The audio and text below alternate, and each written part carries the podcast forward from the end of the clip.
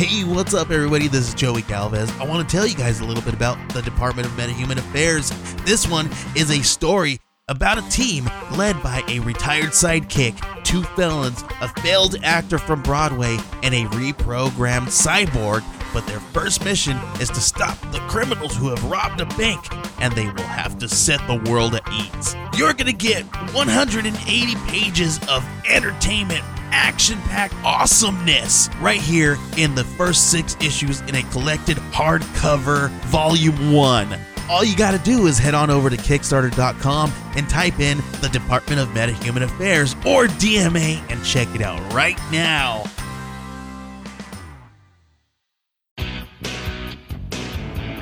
Zach Seiler had it all.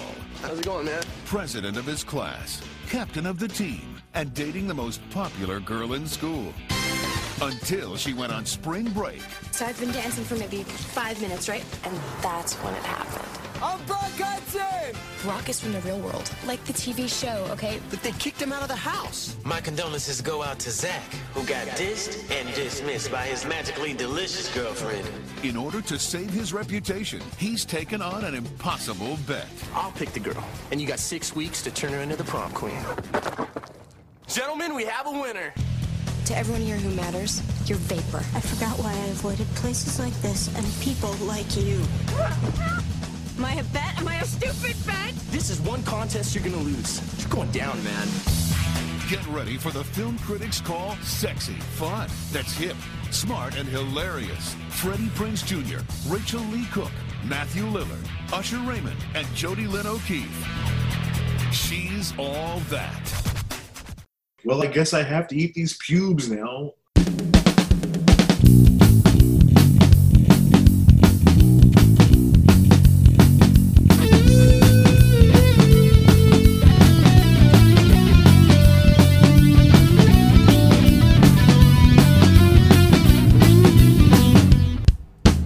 Welcome to Recap and Gown, the podcast where four old millennials talk about the high school and college movies from back in the day when we were high school and college students to find out what made the grade and what should have been held back.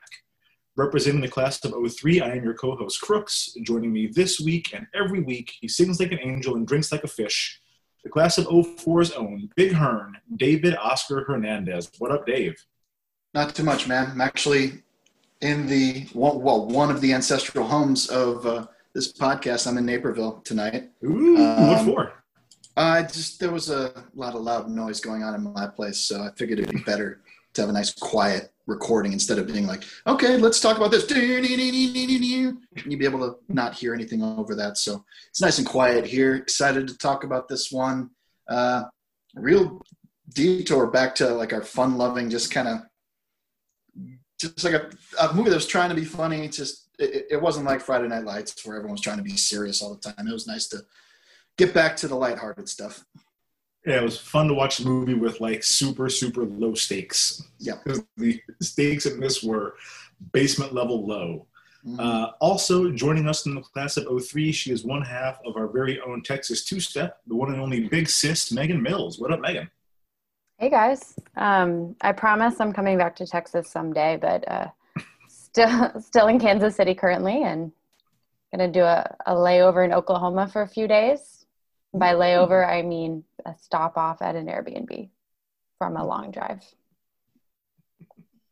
And better than doing it all in one stretch, I feel like. That could be a, a bit much. It's only, like 10 and a half hours, but that's just Ugh. like three That's hours fair. too long. Very fun. I top out at like five and a half. Six is kind of where I'm just like, all right, let's let's finish tomorrow, I think. Yeah, but like, what else am I doing right now? That's touche. There's nothing else going on. But uh, rounding out the two step, this podcast chief art and trivia correspondent from the class of 01, Dana Griffin. What up, Dana?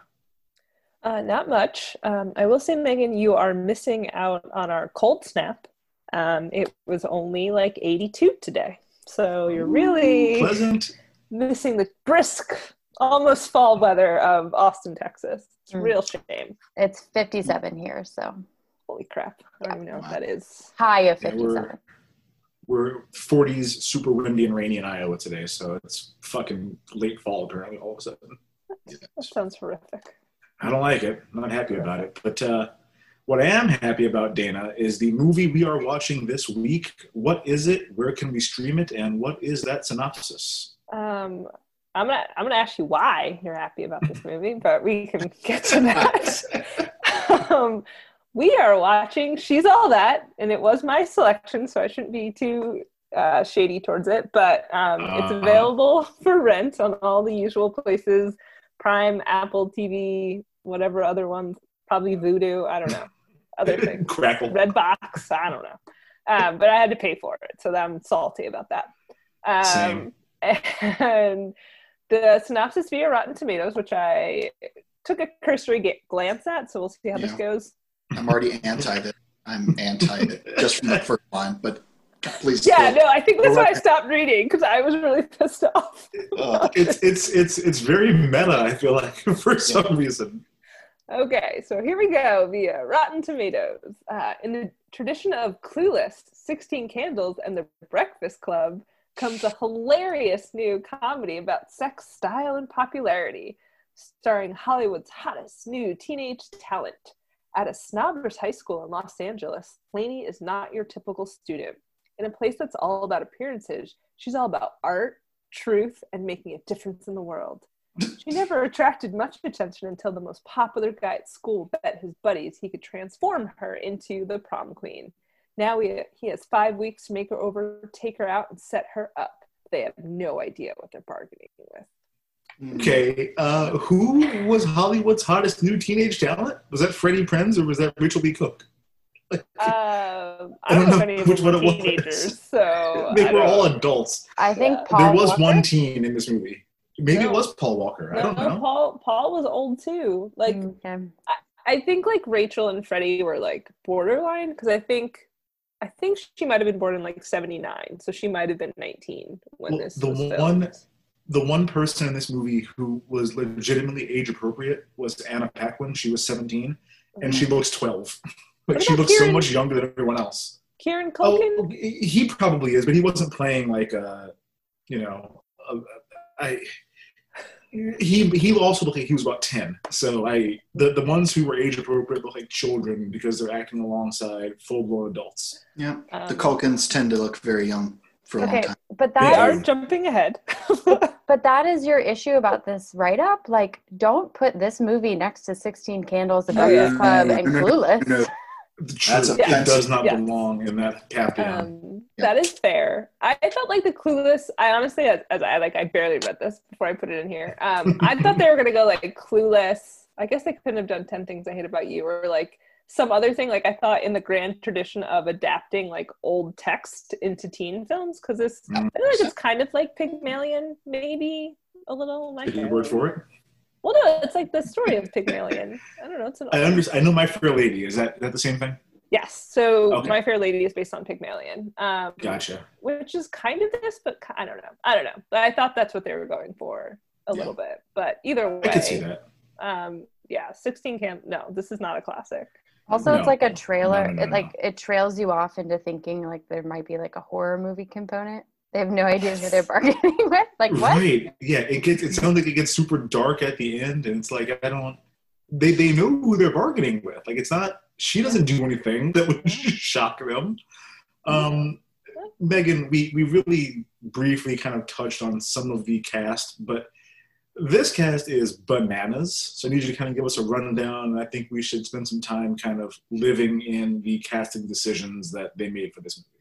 Um, yeah, so this cast, uh, I think we could maybe take, you know, a good third part of the podcast to just talk about the cast because I think that is one of the strongest highlights, um, which is yet very confusing about where the movie ended up just holistically if they had all these people. So I'm, I'm a little bit confused there, but I'm sure we'll dig into it. Um, and I also just one more note before I dive in. I also thought the cast was actually more diverse than most that we've seen. Um, mm-hmm.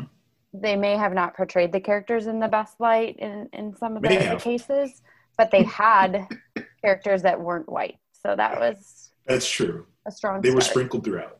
Yeah, um, but yeah, I totally forgot some of these people are in this movie, and like it was phenomenal. This cast: um, Rachael Leigh Cook, as we mentioned, plays Lainey Boggs. Freddie Prinze Jr. plays Zach Seiler which I don't really like that name for him. So I don't know. I don't know where that came from. No. Um, R.I.P. Paul Walker plays uh, Mhm. Dean Sampson. Uh, Matthew Lillard, I totally forgot was in this movie. He plays Brock Hudson. In my mind. Um, then you have Jodi Lyn O'Keefe, who plays Taylor Vaughn.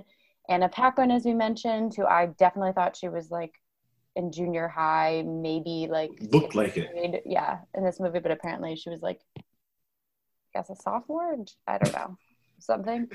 Plays Mackenzie Seiler, um, Zach's uh, sister. Kieran Culkin, who plays Simon Boggs. Uh, Rachael Leigh or Lainey Boggs' uh, brother. Gabrielle Union is in this movie, which she's in a lot of these. I didn't realize. Um, This is her first movie. Oh, really? This is right. She had like three in a row in like a two year span that were. It was Huge. this, Bring It On, and um, I forget what the third one was, but she had like three kind of back to back that are all pretty iconic titles. Wow. Um, she plays Katie. Then you have Usher, who not Usher. sure not sure I understand why he's in this movie entirely, but he's the campus Oh. DJ and I like him, so I'm I'm I'm okay. Campus DJ is totally normal. Yeah, I have questions. We can come back to what Usher We're gonna get into that. was doing. That was like a whole section of my notes. I got you. Um, Little Kim plays Alex, which Sure. Why? Why not? Sure. She has nothing to do in this. She does. She's a glorified extra. Does she Yeah. have a line? I feel like did, she might have. She has a couple. She has a Couple? couple. Oh, There's, she's she got one. one. She has for sure one during the breakup scene, Hmm. and she has another one um, like when they first show up on camera. But none of them are consequential lines. It's just like you'll be okay. Like there, there's no reason to have her in this role instead of any generic person they could have found on the streets. And also, she was like 28, yeah, and so and the very old. lines the lines were not done well. It was very uncomfortable. No, Mm. she's not an actress. Anyway, um, back to the cast. Do you have is it Dule Hill Oh yeah, it is. You got it. Love Okay. Dule. Damn. as Preston? I've been practicing, guys. Um, Elden Henson plays Jesse Jackson, which I did not know was his name. Fulton Reed Yeah. plays Jesse Jackson in this movie. That's right. That's right. Rainbow Limit Push Limit. Coalition over here. Oh Yeah. my good. Um, Clea Duvall plays Misty. Um, Kevin, I think it's supposed to say Kevin Pollak plays Wayne Boggs, um, Mhm. Lainey's dad. Yeah. Tamara Mello plays Chandler. Also didn't know she had a name in this movie. Um, Chris Owen plays Derek Funkhauser Rutley Oh, was yeah. his name. Who that? Who was that guy? The guy, the puke guy. Oh, Yeah. I One of the people. Okay. Oh, I was thinking like the Shermanator. Yeah, the the Shermanator. The I had somebody else in mind as Chris Owen for some reason. Yeah. Uh, there is another Chris Owen. Um, Okay, It's thank one of the Owen brothers. like, is that- Yeah. That's what I thought. Okay. Yeah. um, then you have okay, I'm gonna screw this up. Um, Sure. Milo, yeah, Milo Ventimiglia. Ventimiglia? Yeah. This the G is silent. Um, so he is in This Is Us for all those listeners who are um, you know fans, and he was a Mm-hmm. soccer player in this movie. Jesse from Gilmore Girls and one of the dudes from Heroes. Let's. And- and was one of Rocky the dudes from and Rocky Jr. from Rocky Balboa. Anybody? go. Ding ding He ding. was Rocky Jr. He, he was Rocky Jr. Uh, he probably had a name, but I'll just call him Rocky Jr. I'm gonna Um, go Christopher because I just like the way like people with like East Coast That sounds about accents right. say Christopher. um, we have Flex Alexander, and I'm just I chose him because I'm like that's a really interesting name to have as an actor. Um, he plays Kadeem, and then you do have a cameo by Sarah Michelle Gellar, which we'll get into a little bit later. Oh, Yes. Anyone else I missed from? Uh, I don't. I don't think. Did- you got one? Did you say Tim Matheson? I did I miss that? not, but I was it was on I was on the fence about putting him in. He yeah he plays uh plays Zach's dad, and he's the he's one of two people from The West Wing, one of my favorite shows. Harlan Seiler and uh, Dule Hill's the other from The West Wing, both in this. I will say, uh, Flex Alexander, you guys might know from one of the worst TV shows of the late '90s called Homeboys in Outer Space. no, that's It is. that's It is exactly what it sounds like. It was on the WB because, of course, it was. I think it came on Yeah. right after the Wayans brothers. But it Mhm. was Flex Alexander and a guy who looks an awful lot like D'Lo Brown, and uh, they were. It, it was basically a minstrel show in space. They were. It was uh, very unfortunate. Um, their spaceship was like a Cadillac lowrider spaceship. It was not Oh, yeah, okay. not a great representation of black folk in the future. Hmm. Not Afrofuturism in the least bit. I didn't know he like where was he in this movie? I missed that. I He was I- one of the he was one of the rappers when they had their oh, rap battle. Oh, okay. Because I stopped paying we're gonna attention. get to that. I was just like, nope. Are you mm-mm. sure? Because he has a name. I thought so. No, his name is Kadeem in the movie. I think he's just like one of one of their Just groups of friends. Yeah, Oh, I thought he was one of the rappers. there's three people who are credited as the rap battlers, which I was like, Oh God. Okay. I, I was like, none of these are actually rappers. Why didn't Lil Kim play one of those roles? I'm not sure. It made some sense. Mm. And also Usher could have been in that. I don't know what Right. they were doing. like you have actual musicians here. But yeah, oh my this, God. this might be. I think this is our movie with our second movie with like an Oscar winner. We should probably actually be keeping track of this, um, because Anna Paquin was an Oscar winner at the time she was in this movie. So yeah, it's wild. I don't. I don't really. They didn't use her at all. don't, And then she went get on to get bitten by vampires every week on True Blood. that didn't happen. Suck it. Suck, suck his stackhouse. I command. I never watched that. I I remember you. I remember sitting in the room when you guys watched that. What the fuck is going on in my house right now? I Oh. was so thrown off. Tony and I said we would give it three episodes and we'll see what's what, and it's addicted that first season. I'll tell you. You guys So were super good. into it. Terrible. It gets so bad. So At the time, good. it was me and Bobby watching. Um, we would watch Big Love, and then you guys would watch True Blood. And I think we had the better choice of those two. I'm. Incorrect. Incorrect. Well, well, So we're having a each debate. Okay, let's get into it. So the other, so so one's No, got no, no, no, vampire, no. the other's got polygamous. What? Vampires. Well, then I, I'm not. I'm not convinced that there were no vampires in Big Love because Oh. uh, Well, now you. what was Now I'm intrigued. Har- Sincerely yours, Harlan Green might have been a vampire. Mm. that dude's fucking weirdo. We're off on a tangent here. Um, let's get us back on track here. Uh, was there anybody else from the from the cast that we feel like deserves some more attention? Because for me, I I don't recognize that Clea Duvall had a career in teen movies because I've never seen most of the ones that she's in. What? She's in the Yeah. faculty. It's a Uh, great one. I know. Great I, I've not seen The Faculty. I'm aware of it. Good. Uh, she's also in. She's got a cameo in um, Can't Hardly Wait. Yep. She- That's a I very exclusively. Yeah, that's what I know her as. Yeah. See, I only know her really from Veep, where she plays Catherine's girlfriend that becomes Catherine's wife, who Selena Well- hates. She's originally Selena's uh, Secret Service bodyguard. Yes, yes, she is, Yeah. and I love her on that show because she doesn't crack a smile one time. Yeah. She is unflappable. She's super serious, um, very dry. But I, in this movie, I was uncomfortable with most of what she did. Well, because she plays like a dark character. She's also in like Girl Interrupted. She was in a bunch of like smaller, like I think indie movies with like Hmm. Natasha Lyonne. Um, I didn't realize she was on the show Popular. That's a they need to put that on streaming ASAP. I missed that Somewhere. show. That show Um, was great. Yeah, she's been like in a lot of like smaller things. Oh, she's in the Grudge. I didn't know that. So I I'm she's gonna just pop up and stuff. I just don't. Yeah. I don't. I don't think it's the same way that I didn't realize that Paul Walker had like a career before uh, Fast and the Furious. True. like I've got blind spots here in my in my filmography. I will say career is a stretch of a word based on Mhm. his acting. He was in some things. Well, I mean, the skull, like we've already talked about him in this and the skulls, and I think one other movie. And I think he's just not very good at acting. Is what we've, He's not. at, at least in I his think younger he got years. better at it later on, but Yeah. boy howdy, he was rough. it's just nice to look at. Like He was maybe very he nice to could've- look at. maybe he could have had some like Keanu Reeves because I feel like people used to say the same thing about Keanu. Like Yeah. he didn't really have like depth or True. like. but Now I love. I would like fight someone over Keanu Reeves. Now I love. Well, that because no, no, because he did. He was Neo. He said "whoa" a lot, and then he started Yeah. kicking ass as John Wick, and now he's he can do whatever he wants. Pretty cool. spectacular. Yeah, Pretty cool, dude. yeah. his career arc is pretty fucking wild. That deserves its own podcast.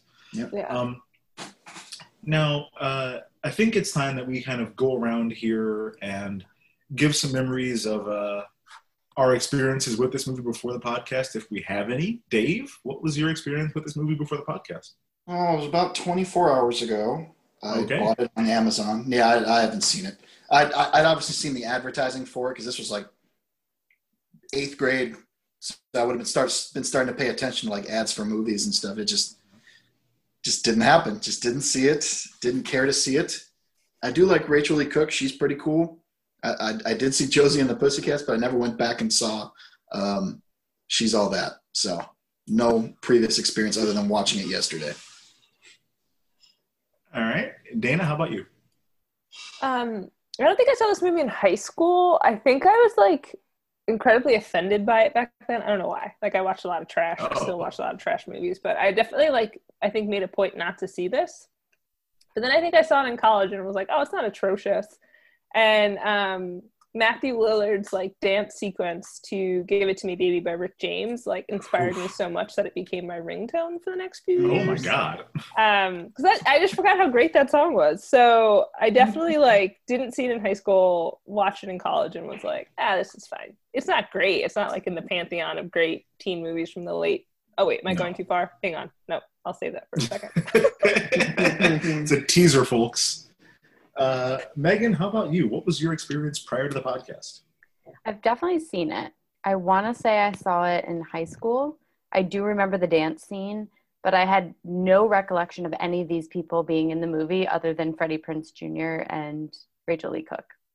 So I don't know if that's I mean, that's fair. When yeah, when when they started going over who's in the plot of this, when the, the credits started rolling, I was dumbfounded by the the depth and breadth of this of this cast. Uh, I had never seen this before either.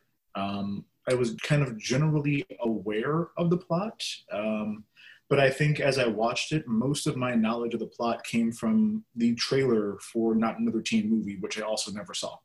Mm. so I think I remember a couple of things that were obviously alluding to this movie from that one.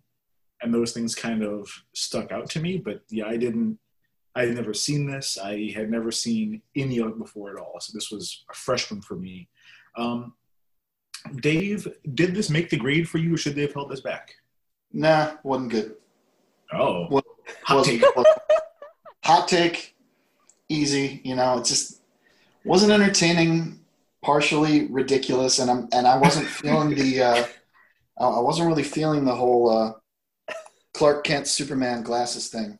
If you just take those off, you'll you'll be somebody completely different. That's It's a little bit too easy. Yeah, too easy. Uh, Dana, how about you? Do you agree with Dave here? Was it bad? um it's it's not good um it's definitely for all of the talent we just laid out in the like the cast list which hey they have to work with what was given to them um Mhm. i think freddie prinze i was like impressed. I was like oh he's a better actor than i remember because he really sells his lines. Um True. but uh no it's not good. Um and i think i was just like it's again i'm being so nice lately. Uh this you showed up to class. You made a movie. You're gonna pass here but like this not is happy about it. feature length film. yeah. You you clocked in right at an hour 30 or whatever you almost passed. on the dot. It was almost exactly an hour and 30. yeah so it's fine it was fine All right. Big Yeah. sis, where does this come down for you? I mean, it was clearly originally like two and a half, three hours, like one of our early podcasts. And they were like, shit, we have to get this into an hour and 30 minutes because like nothing makes sense. Nothing connects to anything. Um, I like, you know, even against just the good old fashioned bet movies that we've seen, you know, like uh, Mean Girls and John Tucker Must Die and all those things like it, things. it's really at the bottom of those you know and just like in, the general like it had i don't even think like the storyline had potential but like the people had potential to make it better but they were it I was like their first movie ever so i i'm gonna, i don't even know if i'm gonna let it pass Ooh. Is it is a D Wow. plus a pass? It just is. barely. You never got any of those, but yeah, just barely. Okay. Uh, so for me, I I'm gonna go on a limb here a little bit. This made the grade for me. Um, y'all, it's a bad movie. It's not. I'm not gonna. I'm not gonna fancy this up, but it's also like exactly what I had in mind when we first started talking about this podcast. Like it is super dumb. The movie is dumb. The stakes, like I said, are incredibly low. Uh, there is so much like fashion and trendiness going on everywhere. There's all these references to 90s MTV, which was basically the wallpapering of my youth. Yeah. Um, it, it's basically every element of like turn of the millennium teen culture and trends and all that piled on top of each other.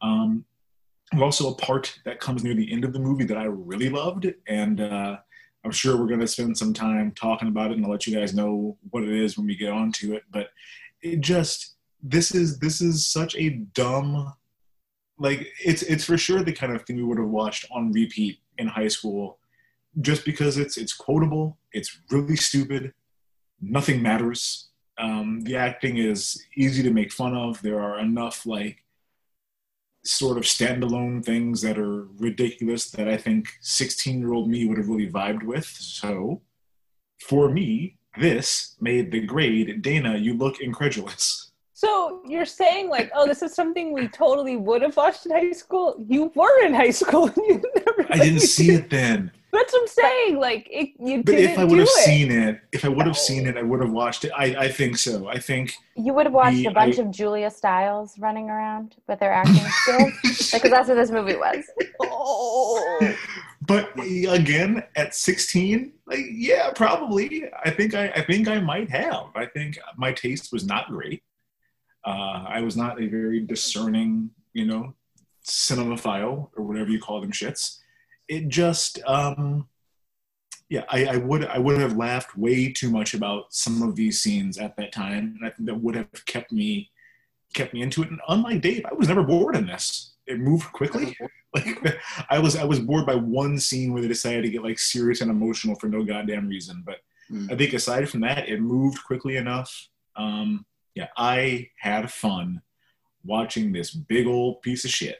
Um, I can't wait Yeah, till not- we hear what Roger Ebert says. Ooh. oh, I Hey, you know what? Get ready. he surprised us It's in the good. past. It's He has surprised us. Uh, while we're on the topic of Ebert, does anybody have any fun facts? Um, I'll get mine out of the way. Um, so they shot this movie in the same high school that they shot Buffy the Vampire Slayer, the TV show. Um, so Sarah Michelle Gellar makes a brief, no like no words, I guess no speaking, no dialogue. There it is. I got to it. There you go. Um, cameo in the cracked pepper cafeteria scene where she just waves off Simon Boggs when he's I he's have offering so many to questions about that scene. pepper. Cracked. Cracked pepper on roller skates That- or something. yep, that, that scene deserves some attention when we get when we get into the discussion here. Oh, okay, that was it. Yeah. Anybody else have any? Yeah, man. The Roger Ebert sentiment's pretty well shared with most of us. Uh, gave it two and a half out of four. Uh, Okay. Could have said been it's- worse. One and a half too high. No, I'm just kidding. it, it is it is quote not a great movie, but it has its moments. See, And uh, to give the movie credit, it's as bored with the underlying plot as we are.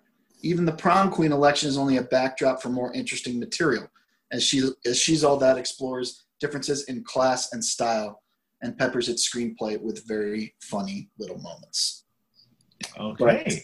But Ebert the- and I are on the same page. Yeah, but even better, his uh, reviewing partner, Gene Siskel, this was the last film he ever reviewed before he passed away. Oh no! That is- He, yeah, he passed oh away man, in February 1999, and this movie came out Super Bowl Sunday 99, just before he passed away. And oh, uh, God, Siskel.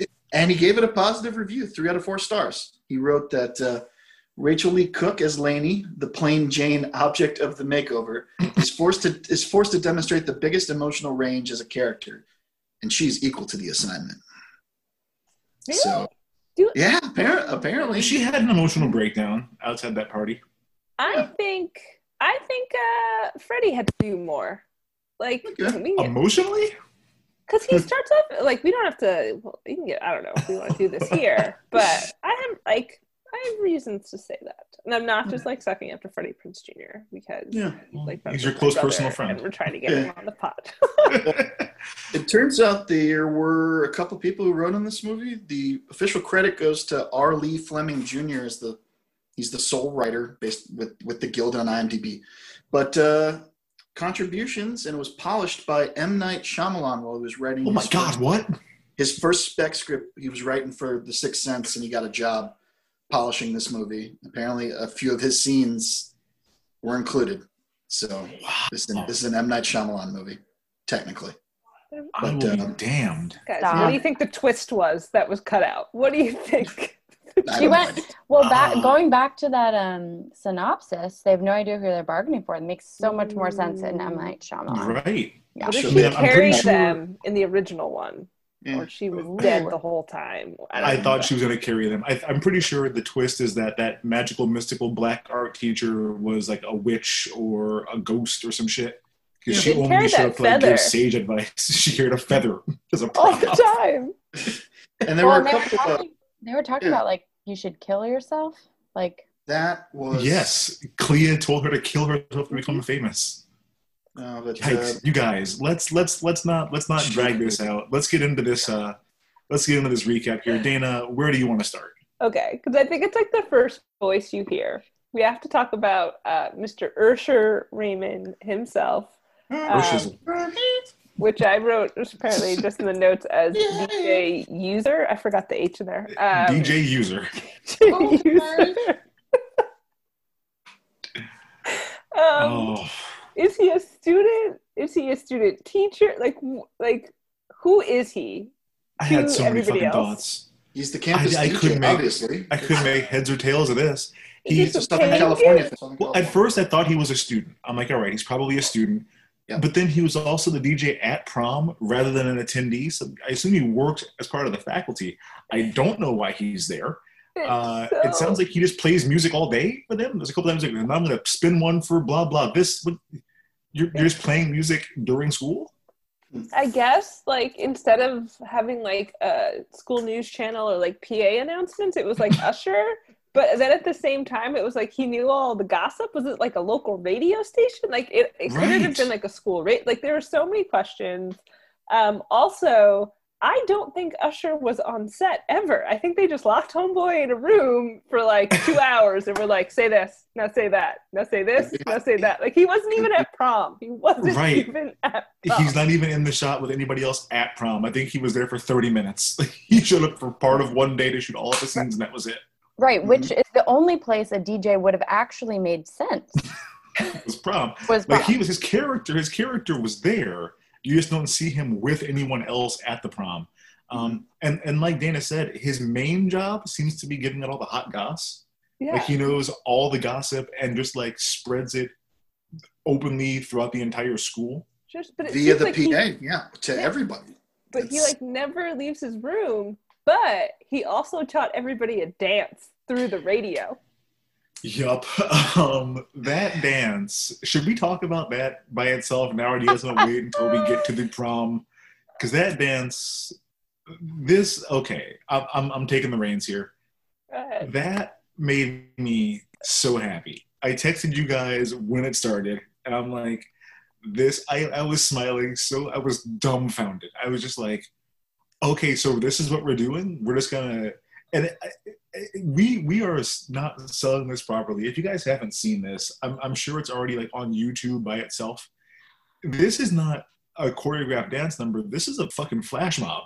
Like this goes on there are solos, there are soul train lines, there are there's like a back and forth duel with like neck motions, and he's calling out different groups, and now we're gonna do the punch. And I'm like, this would have taken you guys months of practice daily after school. Uh-huh. Fuck me up. I, I literally wrote down a flash mob. What is the point of this? it was so fun. I said there this were so I mean. many. There's no stakes. There were so many other valuable things that we could have discussed or focused on to make the movie make sense.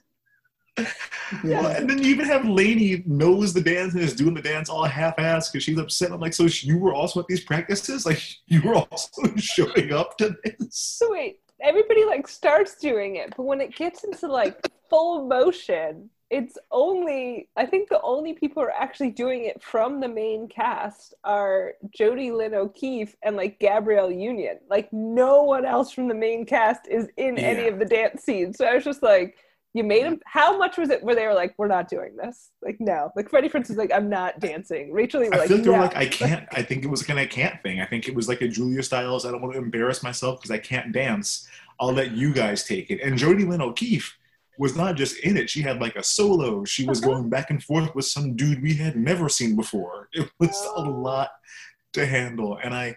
It, it was set to um, the Rockefeller Skank Oh, by. was Funk uh, Soul Brother. Well, it, it- I thought it was Funk Soul Brother too, Oh, but it turns out it's actually called the Rockefeller Skank by Fatboy Slim. And Mm. it, I was thinking to myself, like, there were they could have done other songs that would have made this like they were all so big at the time. It would have been a complete fucking disaster. Could have been too close by next, which would have been fantastic to watch them have a, a song and dance about a boner.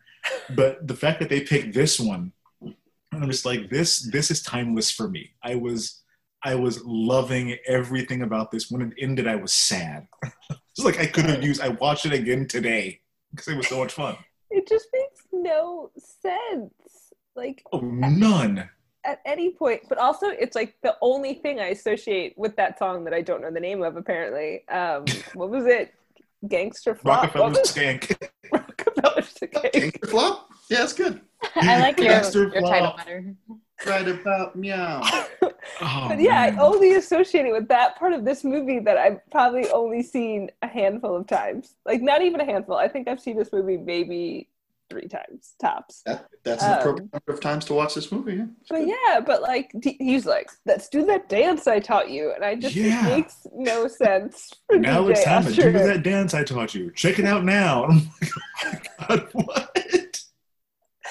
Oh man, oh. oh. it was wild. Oh, it made me so happy. It made me so happy. Like I, the, it's just I've listened to a number of different podcasts kind of talk about this sort of era of movie and TV show. I think the NPR Pop Culture Happy Hour had a good episode a couple years about like turn of the millennium TV and movie culture, and they're like, there's a very clear line of demarcation before and after 9/11 and like before 9-11 everything was dumb. And there was nobody had any concerns. That's why like 90s tgif is so much fun. There's no Oh, serious yes. plots. There's no serious elements. No one has any real worries. Like the worst worry is like i have a zip before homecoming. Uh, and then 9/11 had a Stephanie Tanner had a, a eating disorder. she had an eating disorder. No that was dj had the eating disorder. Hey, I thought it was the chick on Growing Pains, the sister. Oh well, well she had a real eating disorder. And, and Oh, real. okay. hers, hers was actually Tracey I thought we, I thought we got that Yeah. on the show. no, that was that was she had a real problem She But I caught mean, it on the show even- and led into a real. But even then, DJ Tanner had an eating disorder for like 17 minutes of one episode. Yes. It never came back up. It was there was Stephanie had the drunk driving accident with Gia, which also was there for one episode, never came back up. And then it's like stuff stuff that happened after 9-11, a lot of these teen movies had like a more serious tone and they had like heavier elements. And so this this dance number is so pre 9-11 teen nonsense. Like they never explained it. They never felt the need to put any context. It was just, we have an hour and 26 minute long movie. We really want to hit an hour and 30. I guess we'll give him some slack with that. But I think this is actually like a good. I was going to bring this up later. Actually, I didn't really have. There's no order of this, guys. It's real loose today. There's no need. So- Real. This movie had an order anyway. It's fine. but I think that like points it out. It's that like the tone and like the choices they made of like having a choreographed dance sequence led by DJ Usher Raymond that made like it just made no sense. And I just think this movie was like all over the place where Zach's constantly like flashing into other scenes. Um, like he's in the spring break flashback. He's in multiple real world flashbacks. Like it's Oh, just I they just that. like put these like weird things in there and the stuff that was like meant to be dramatic like i think megan you mentioned it where stuff is brought up and it like doesn't go anywhere like um like I think the stuff with Zach, his college choice. I don't know why this was a. Did we need this?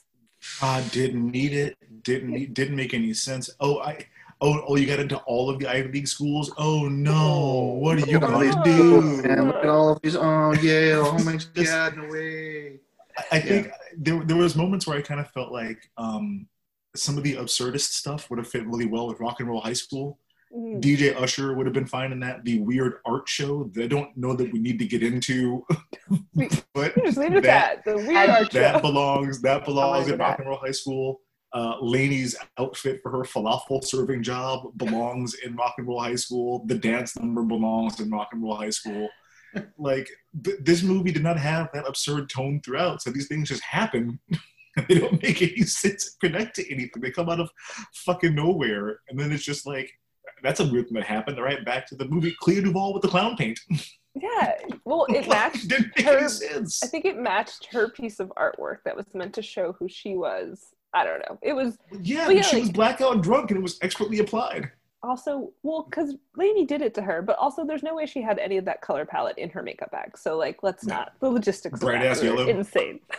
Wait, can you can we just hold on what you just said about like the real world daydreams? Like Absolutely, we can. like what we're we're going back in time and we're doing a daydream like what dream sequence like that is just from a different movie like why did we just i'm so confused it was completely unnecessary. I, I feel like we said before there was like a three hour long version of this movie. I think what happened is they filmed it and it's like, okay, guys, it's an hour and five minutes. Um, we fucked up. Uh, what can we do to, to pad this out a little bit? Let's just let's just do some more some more standalone shit that doesn't need to be in there, Honestly, and we'll do it. Because if you notice in the one uh, real world nightmare daydream, whatever, Rachael Leigh's hair is com- Rachael Leigh Cook's hair is so different than it has been Yep. at any point in this movie that they were like, Months. Rachel, you got to come back. We got a pad. We got. We got. back in from months later. We, we, do, oh, we gotta don't have enough movie. Like it just. I barely recognized her in that. We got the rights to real world. appear to be the same let- character. We, we got the rights to real world. Let's let's just milk it. Let's put all the real world references we can get. Every single possible idea that we have. Let's put it in there. It was something else. Let's let's put Freddie Prinze in a flashback. Yeah, why not? Yeah. Sounds like a good idea. It's a good Yeah. idea. it's so because he's like walking through this yeah the spring break stuff i think just like one thing i know at the end of this i was definitely like watching it and the credits roll and i'm like huh this was a teen movie but like what type of teen movie i was like it's not funny it wasn't really i was like is this a teen rom-com is it a drama like it just i had no It's a rom com where none of the jokes land.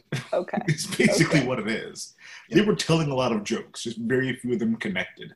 yes Um, i just was like is teen a genre it's just teen like that was It's- a it's teen. movie this one was Teen, teen. This was a legit teen movie about teens doing A- teen shit. a general teen Yeah, a a, mainstream. main, a mainstream movie.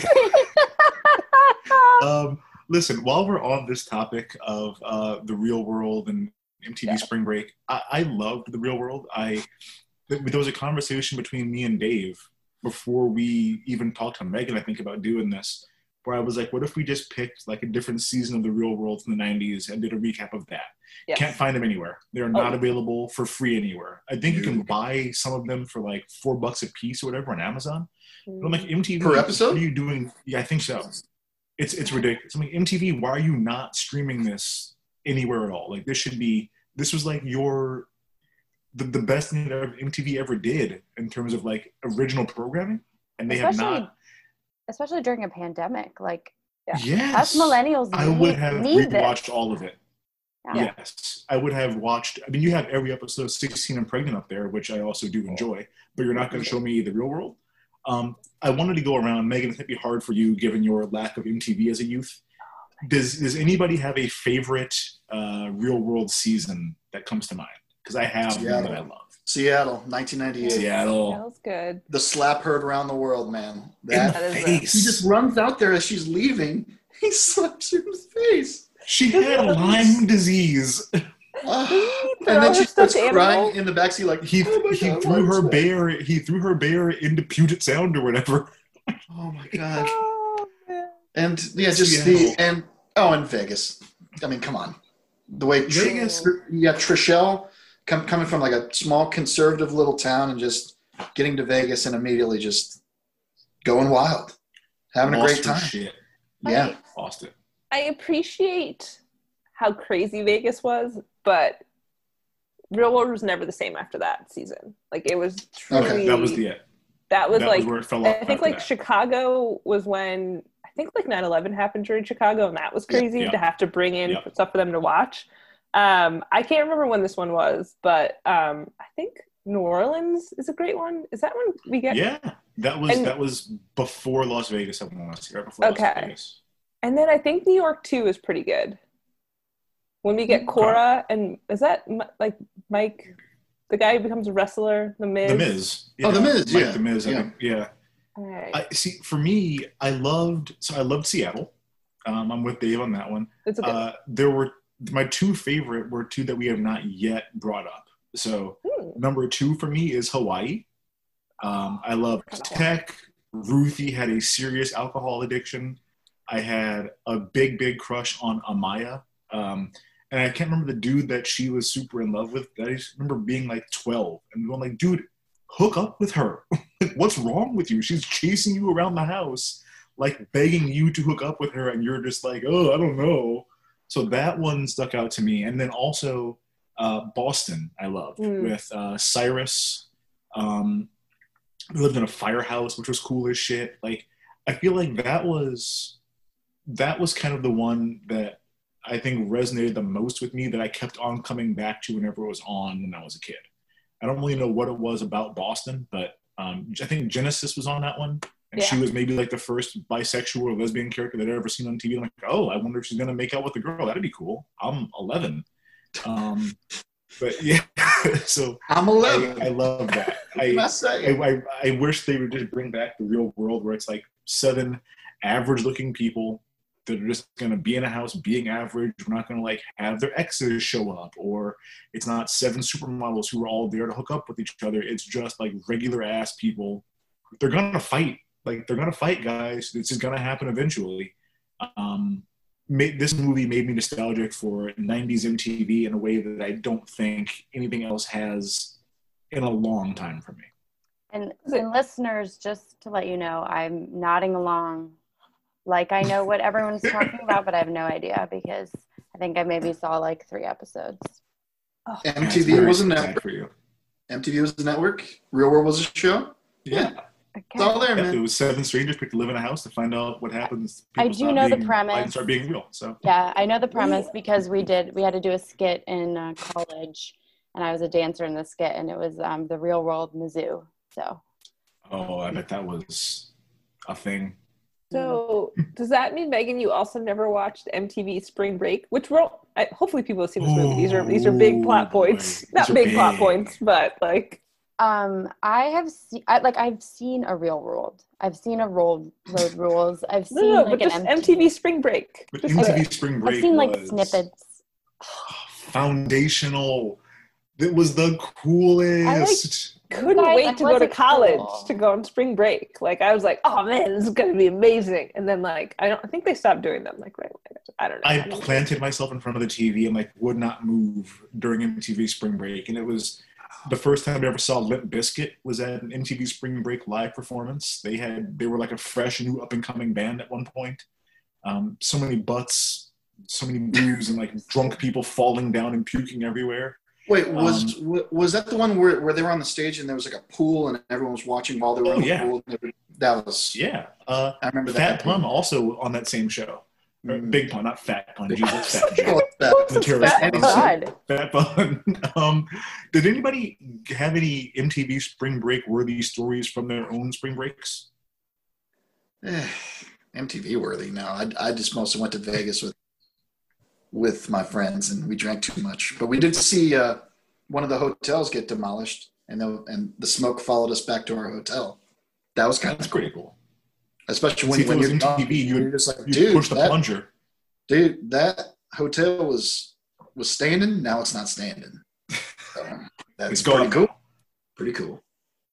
Yeah, I never went on spring break. I used to I'd come back to Naperville to work every spring break instead, and just like make a whole bunch of money working like open to close every day for spring break. But my college roommate, who um, freshman year, the other drunk Dave, um, I I'm sure that as this podcast goes on, I will tell a lot of stories about him. This one, he went on spring break freshman year. Uh, he to set the stage. I'm gonna say he must have been about 350 pounds or so. Um, he had one really lazy eye um, that was like real lazy, like it, it's basically just there for decoration. Um, he had a degenerative hip disease, so he had a bad limp when he walked, and then also meant that he couldn't put socks on because he couldn't bend down to get his socks on. Uh, so he wore the same pair of sneakers with no socks every day to walk all across campus in the heat. So you can imagine what his feet smelled like. But he came back from spring break with the biggest, gnarliest sunburn I've ever seen in my life that covered his entire belly.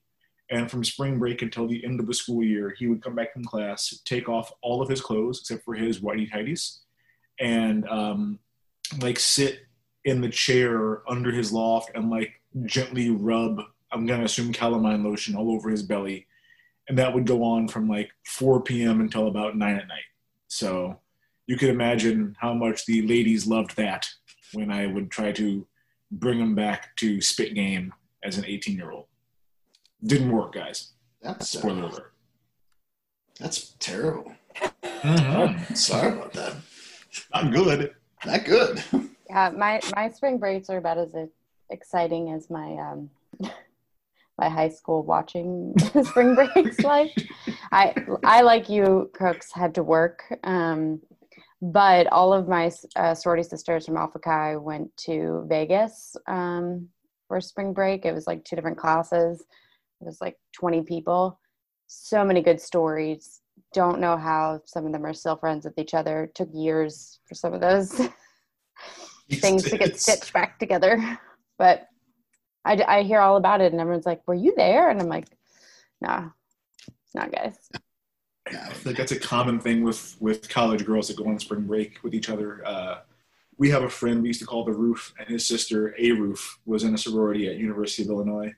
Um, they had a spring break. I think it must have been my senior year, where they came back and none of them even speaking to each other anymore, and that went on. I think maybe up till the modern day. They played a game called Hot Seat, which we adapted to our own devices, where it was like you sit in a chair everyone can ask you whatever question they want to ask you, and you have to answer, truthfully. Which, like, it's a bunch of dudes playing it, it's just like a raunchy, gross game where we're all like cracking up laughing. We played it with girls one time, and it got so serious so fast. Everyone was crying. There were a lot of screaming matches that happened. I'm like, you guys play this game differently than how we play it. Yeah, they played it during spring break, and I think it ruined all their friendships. Sounds about right. hmm Yeah, Mhm. yeah.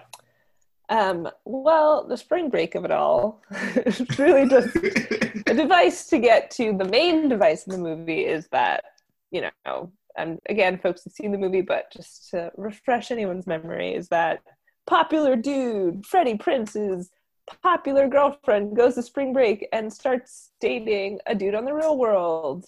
So she dumps his He's ass. 28 years old. Yeah, the age oh, is Oh, and It- what everybody's doing in yuck. this movie Yeah. just lots of problems with it.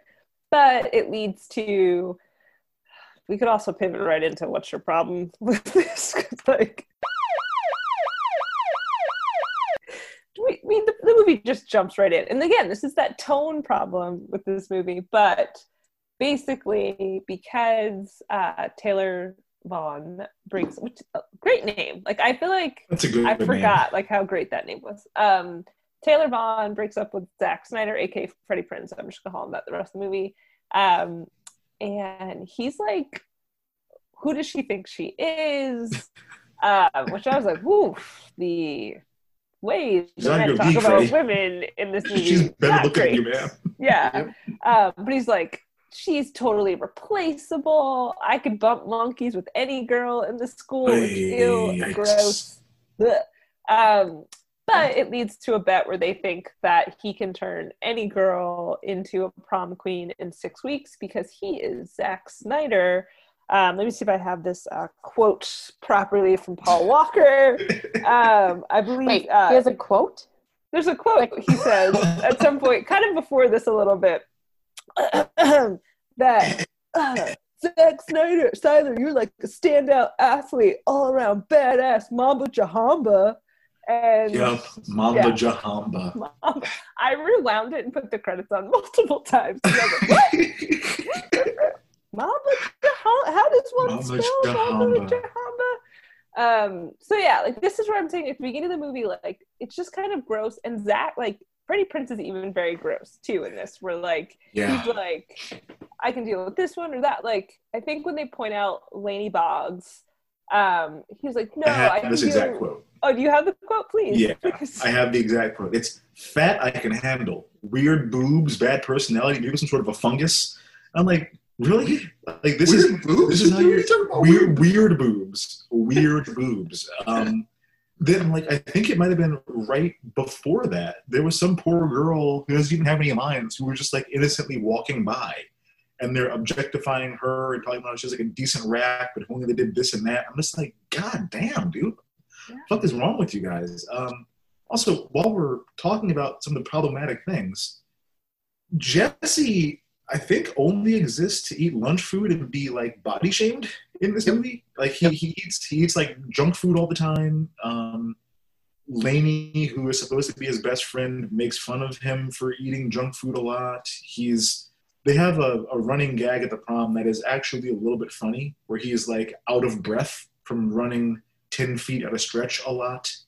Mm. Um, yeah, I that that stuff to me is problematic. But what I was most bothered by were the racial elements of this movie.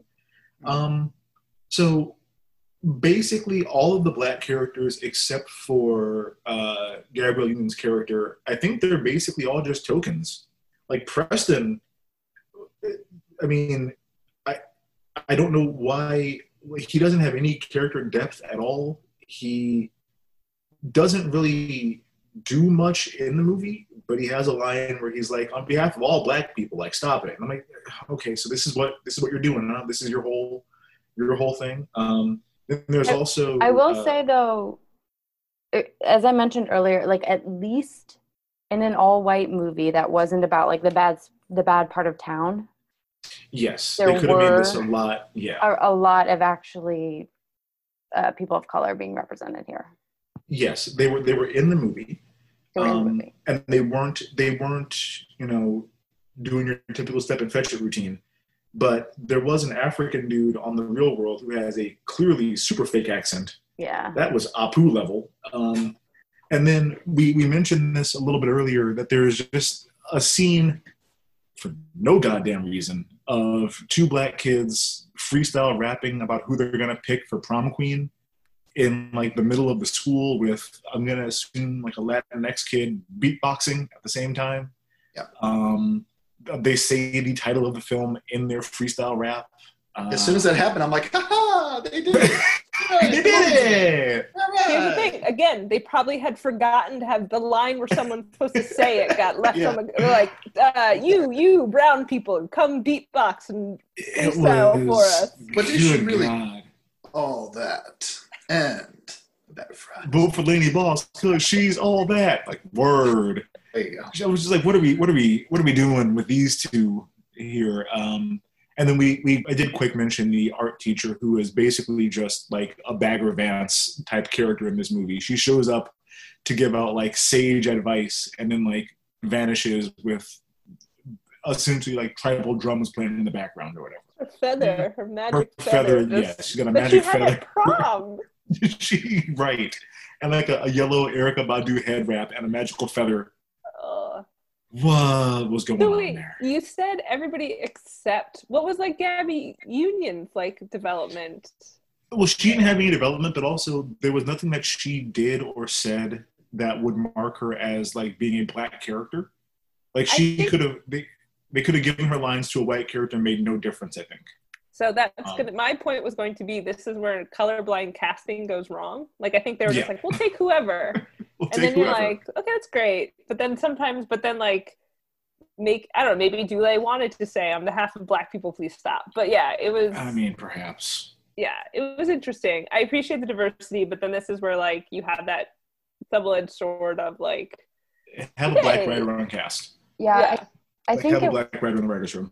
I think it was just they were they were trying because like I honestly think I do think that Gabrielle Union and then Lil Kim's character could have been white. Like Preston could have been white. yeah. Yeah. Um, Yeah, so they, was, they like, no, yeah, there was no. they They, they put them on the screen. They did right. try. but um, They put them yeah, on screen, but they didn't give them anything to do. right. They didn't give them any substance or any actual yeah yeah. No. It was including. DJ Usher. DJ, yeah, Oh, yeah. DJ Usher. Like, Including wouldn't DJ he have been friends with these people, or is being told DJ not cool? Like, it's just He's probably 45. like, this is his full time job. So it lends credence, credence to the idea that he's a faculty member, and not a student. I guess I, I think if he he's, has if he's not hanging out with these people, I don't know. Yeah. the community service. I don't know. It was just very bizarre. Oh. Um, Oh wow! Work release program. I had it didn't go that far. Um, He goes back to the halfway house after school is over. But yeah, it was just weird. Um, I also, yeah, like I think we talked about it a little bit, but like the just the language they use towards women. Um, I think It's uh. Oscar winner uh, Anna Paquin has to say the line just because you're a bitch magnet. I was like, oh, yeah. She also asked who the lucky skank was. yeah. Like, What are you doing? ay." For what? Why are you the way that you are?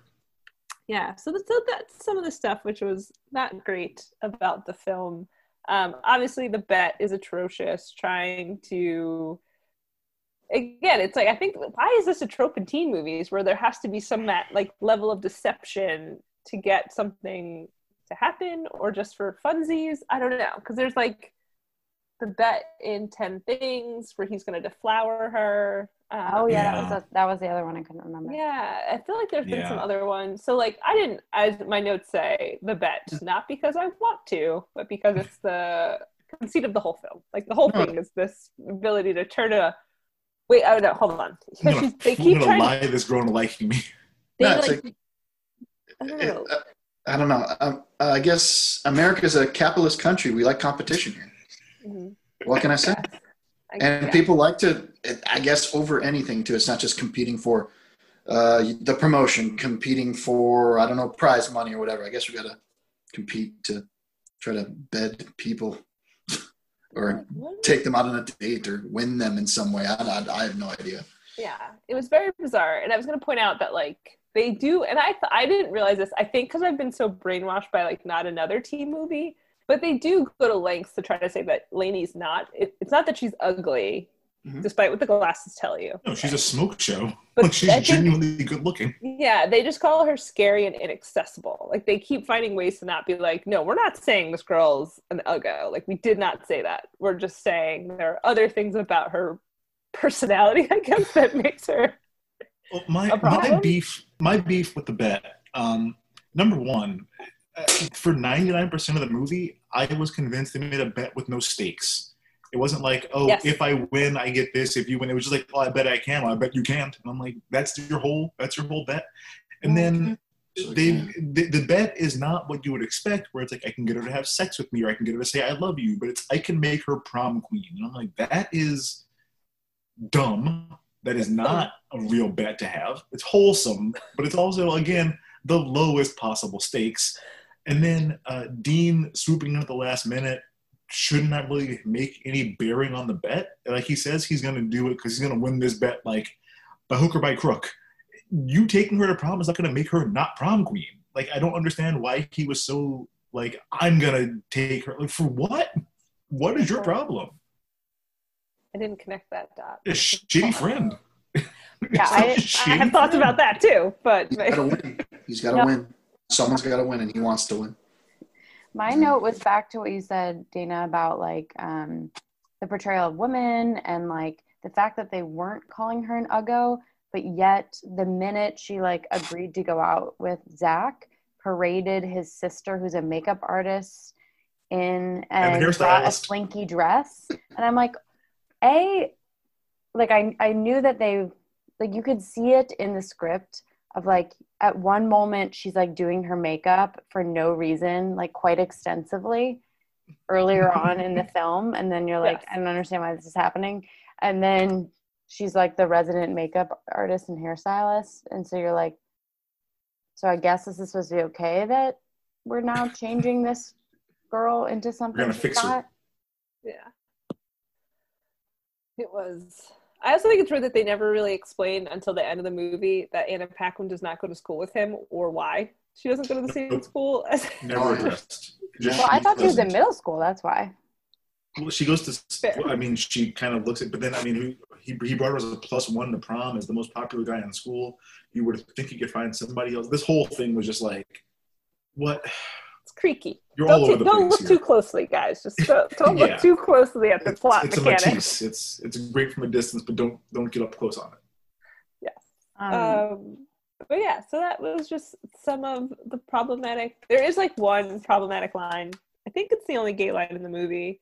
Um, because I think like what's his or homophobic line. Um, what's his, what's his name says to Freddie Prinze says to Rachael Leigh Cook, her eyes are beautiful or whatever, and then in that weird real world nightmare thing, Uh-huh. Rock Hudson gets up on him and go, "Not to get all mo on you, but your eyes are beautiful." And I was like, yeah. my closed caption said, "Not to get all mellow," and I was like, "No, that was oh, that's not what he said. Yeah, And then to top it off of that, hearing that in his dream was enough to scare Freddie Prinze wide awake, sitting up in bed. Like he was so horrified by hearing another man say his eyes are beautiful that he snapped out of his dream sequence immediately. Yeah, I just thought it was because he saw Matthew Lillard, but um, I mean, this is this is a less like serious problematic element, but problematic, I believe, nonetheless. Is like, okay, so this guy, Freddie Prinze Jr. Again, I can't get with his name being Zach. Doesn't work for me. Um, he is like the smartest kid, the like best looking kid, and then also like must have a, a shit ton of extracurriculars and all this other stuff to get into like Harvard, Yale, and all these other Ivies Every Ivy League school. every Ivy League school. And yet, like in every scene, he is like at home right after Yeah. school. And I'm like, I'm sorry, like I didn't get into Ivies. Um, and I was like at 16 after school clubs and programs and like and or doing homework like at all times. And so like, okay, fine, maybe like somebody else did your homework because you were like cool, but like that wasn't the storyline. So I'm like, No. what is he actually doing? And then also, he's in this like he's supposed to be like the rich guy. His house is like disgusting. It's not Kind a of. House. You a gross house? is not a It rich is guy not house. a rich house. It is not an LA house. And his his room phone is like a desk phone. For an like a doctor's it's, office. It's like a, switchboard. I literally Line one, line two. Anybody? Anyone there? Oh, I oh, it had all of those things, and I was Yeah. I was dying. And because of like the erector set dinosaur, but like before, it's not the erector set because that's like metal. K'NEX. Yeah. Yes. It was K'NEX. Yes, No, he, and I'm like, he was. Yeah, yeah, K'NEX dinosaur. No, he he, he, he was class pres- No, we saw him do like one class presidenty thing. I think he was coordinating them, putting together the dance, right? For Yeah, for he there. was. That's really the only thing that, that that I can recall. I'm not sure if anybody else remembers anything. no. Class soccer. pre- Not a thing. Not a thing. Yeah. To the But extent that he plays soccer, he has one practice. They don't have a game or anything.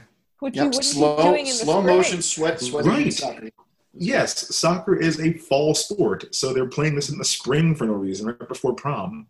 Um, e- Buddy. either way, like I mean, dance is you could argue is not a sport, but like I did it all year long.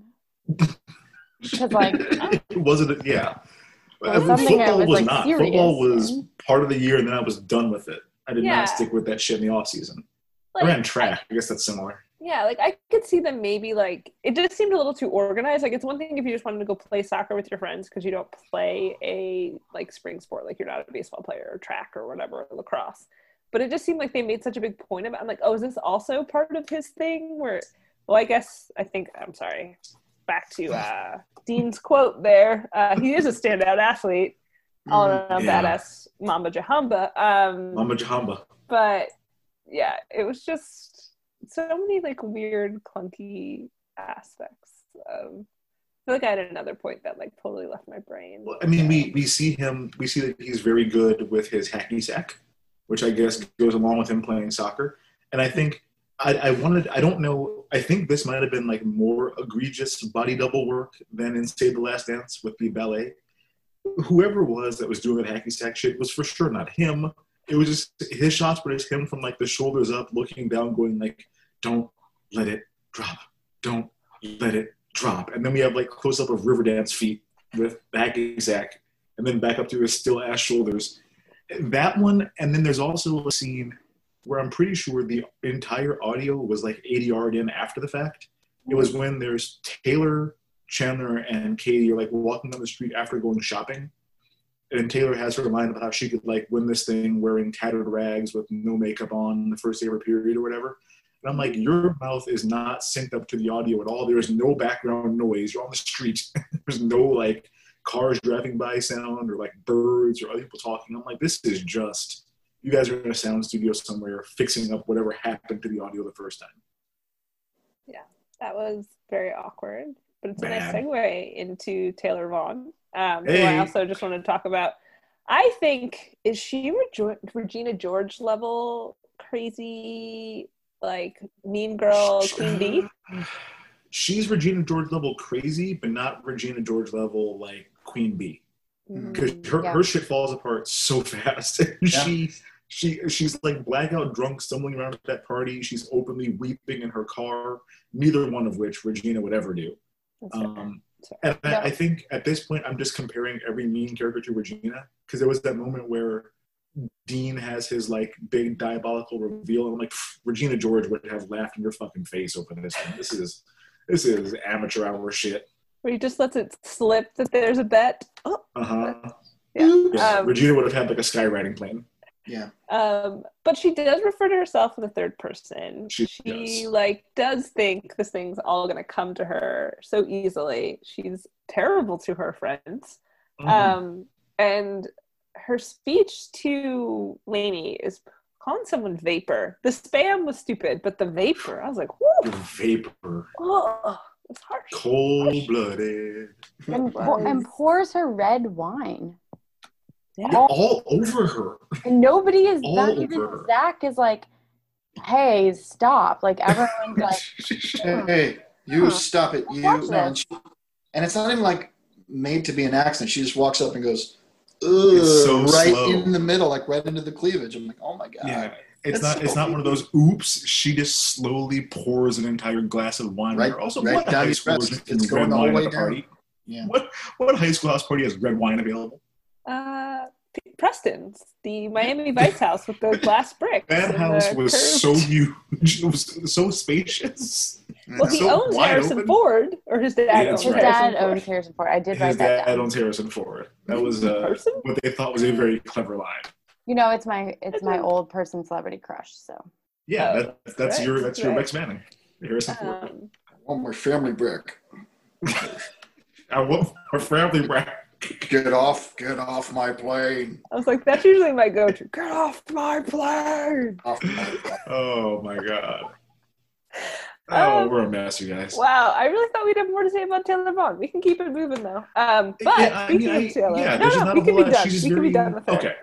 No, Um, it, it- no it, it, I have to say, one, one, if you see her in the background of the graduation, she's smoking a cigarette Uh-huh. in front of everybody. I'm like, she's either super cool or she's having a real bad morning. I mean, that's that takes a Oh, lot of guts to do that in front of parents and everybody. Just Doesn't give a shit.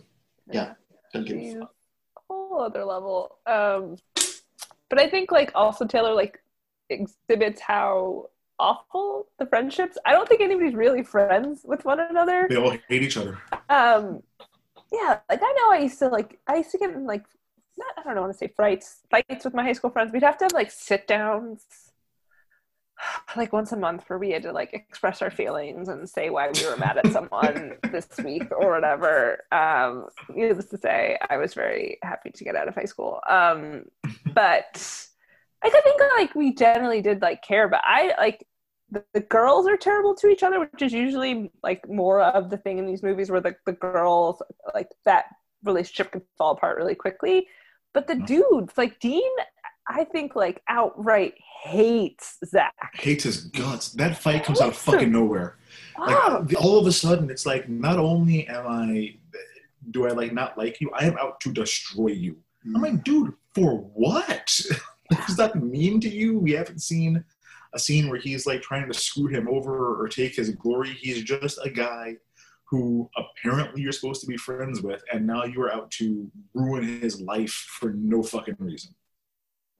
Yeah, I was I was really confused. I was like waiting for the moment where Freddie Prinze Jr. was like did something, whether it be accidental or not.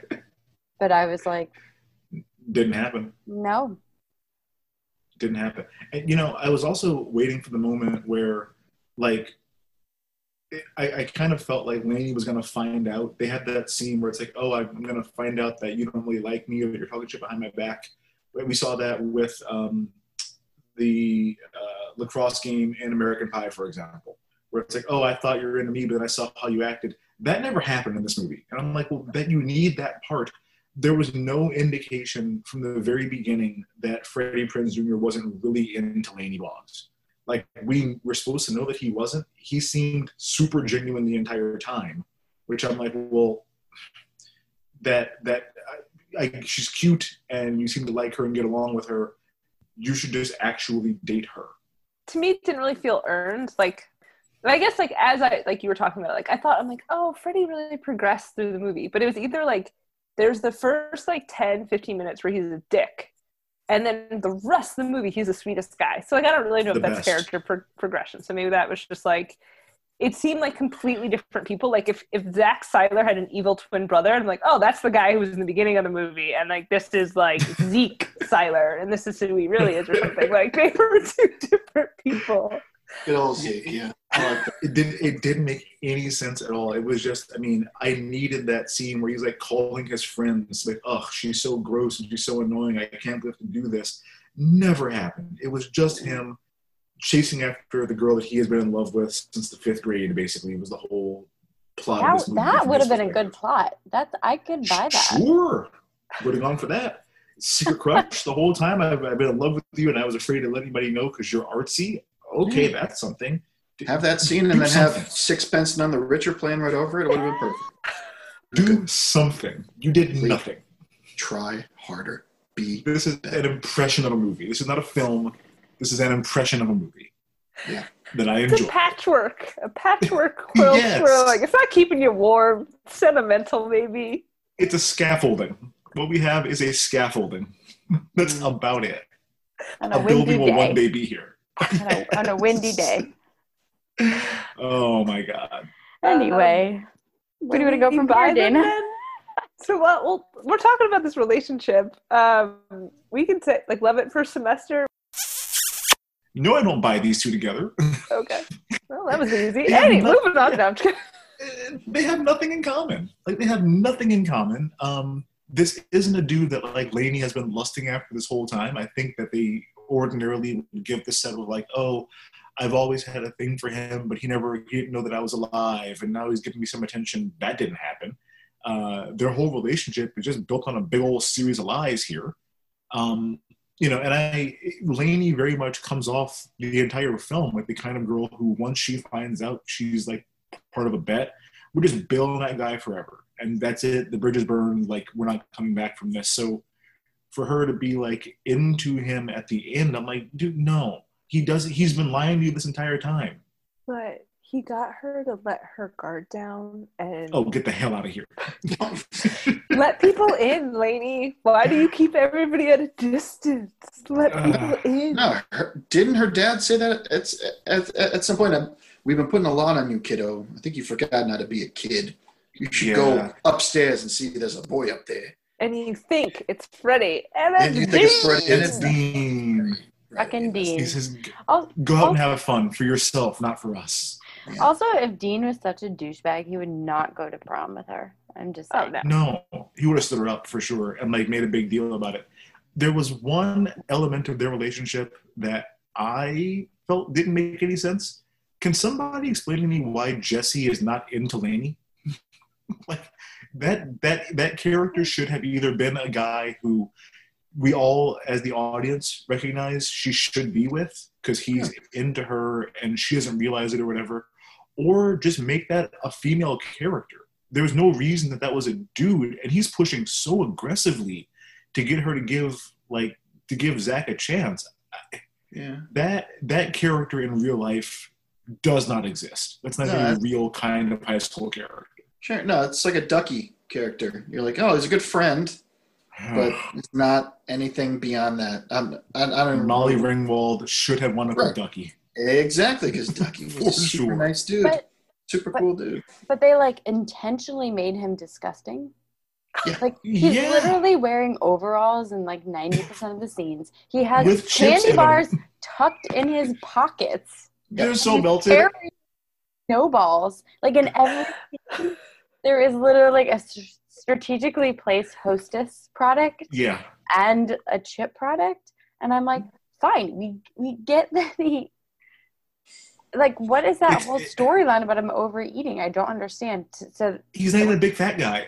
like he's Yeah, a that little we- bit chubby. so he that had a we whole plate of shrimp cocktail in front of him when, yes. He when brought a when that platter of shrimp cocktail over to his table. moment Oh. happened. what is that like the reason why Delaney doesn't get with him like are we just trying to like Uh, hammer that home but that doesn't even make I don't know because he like he was a nice human but like it He was treats her nicely. was- he cares it about her feelings. it was smothered by the snowballs and the candy bars in the pocket Yes, ho hos as far as the eye could see.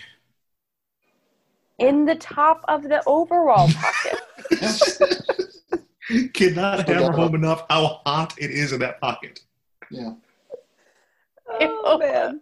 i didn't even think about that Yeah, melted. So, is this a great time to talk about the fashion? Are we into prostitutes Yes. yes Bingo. On that note, uh, Dave, you want to tell us whose look you're talking about this week? Overall, I enjoyed Lainey's overall look. Just there was a lot of smocks and uh, dirty paint shoes. I was like, "You're pretty cool. You're just you're fully ready. If, if if you ever just wanted to go paint, you'd be ready at any moment." But when she has to wear that embarrassing hat, at Oh, the falafel hat. and the rest of it appears to just be her thing with like a name tag, but the boss they insist you need to wear this hat. It is Mhm. a falafel pita hat, and you cannot have a job without wearing this hat. It's Um, embarrassing. it's I get it. I mean, it, it tells you what the store is about, but you couldn't just like give her like a shirt that she had to wear as a uniform. You had to make her wear a hat. And Got to wear the hat. when, when whenever you try to make something look like a falafel or like a meatball, it always looks like it's just a piece of shit. Just Yep. it's you get poops. it's it just looks like small three little little tiny poops in there. I'm like, oh Jesus. But uh, yeah, in the pita. uh, yeah, I feel kind of bad for her. But uh, like I said, I, I know what to order there. The falafel pita is probably pretty good if they make you wear a hat of it. Supersize my balls. Um, for for me, I wanted so I I had picked one, and then we kind of crossed paths here, and I'm like, you know what? I'm 20 minutes into the movie. I don't need to settle on one this early on.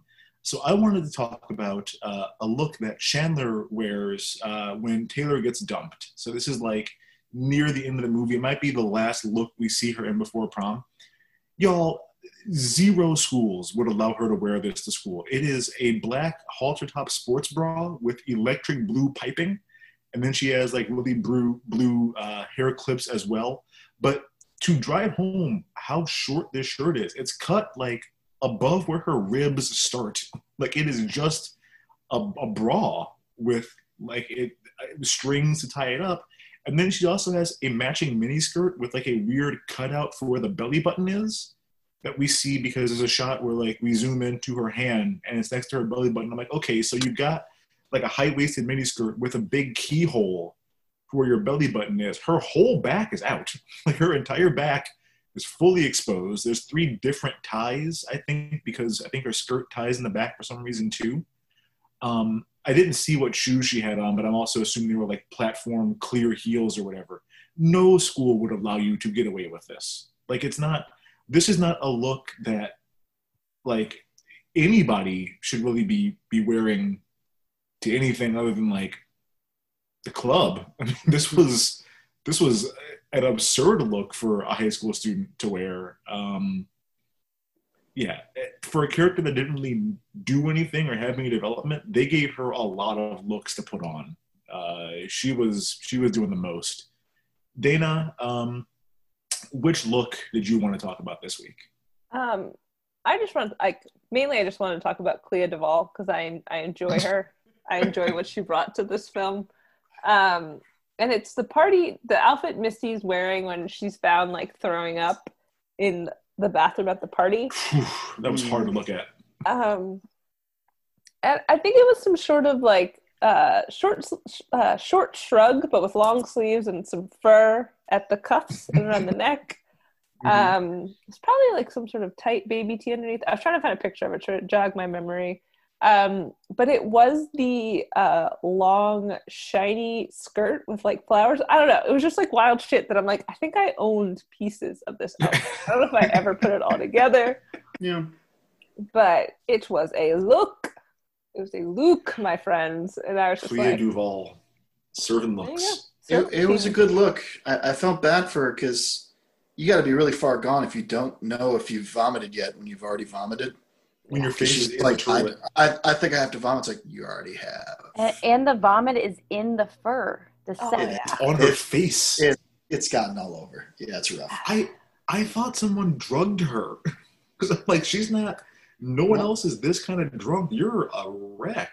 She drugged herself with drugs that she Oh wanted my to take. god. Yeah. Oh my god.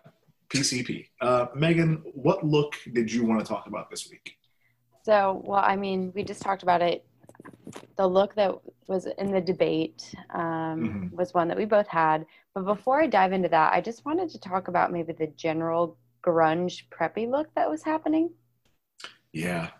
Yeah. Like when I say grunge preppy, I mean like shorts that are three quarter length, like longer than my like three quarter length yoga Pants. Yep. Yeah. Um, Gauchos for guys. Yep, and like very wide and polos, but like huge.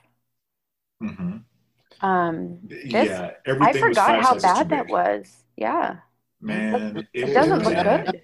It was an epidemic. It was it was like when we saw Varsity Blues, and I'm like, how come like you're, what you're wearing goes together? This is a decent outfit, but it's all quadruple XL. Like it's all the biggest possible.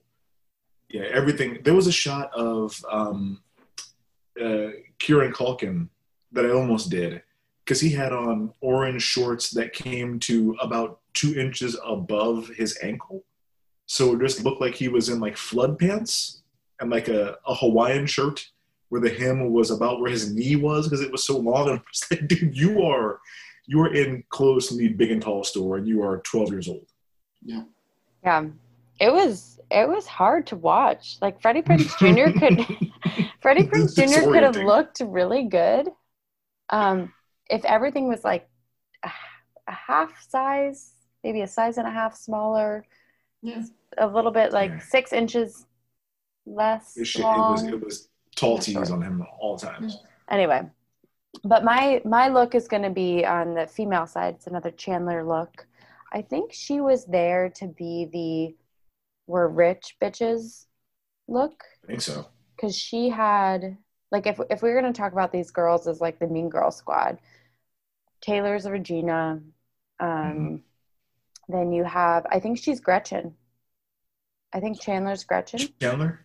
Mhm. She probably well she's not she's like I guess. the Gretchen, the fashion of Gretchen, but the the dumbness of what was her name? I was just trying to figure out who would Amanda Gabby Seyfried. be. Is she Cady? Is she Cady or she? She's not. She's not Other- catty. I don't know I don't what because she didn't You know what? They didn't give them anything to do, so we don't know who the hell they are. Yeah. Yeah. Anyway, no, I think she's like actually nice. So whoever was actually nice in that movie. She did seem nice. Um, but anyway, so it was her plaid number. Uh, we talked about this scene earlier where um, Taylor is like talking and pissed off and walking in the streets after shopping, and there's looks like there's um, some dubbing happening. Um, but she's wearing this plaid sports bra halter. Yep. That's what I would Same call it. collection as her other outfit. Look. Yep. Um, and very high waisted plaid, very tight pants.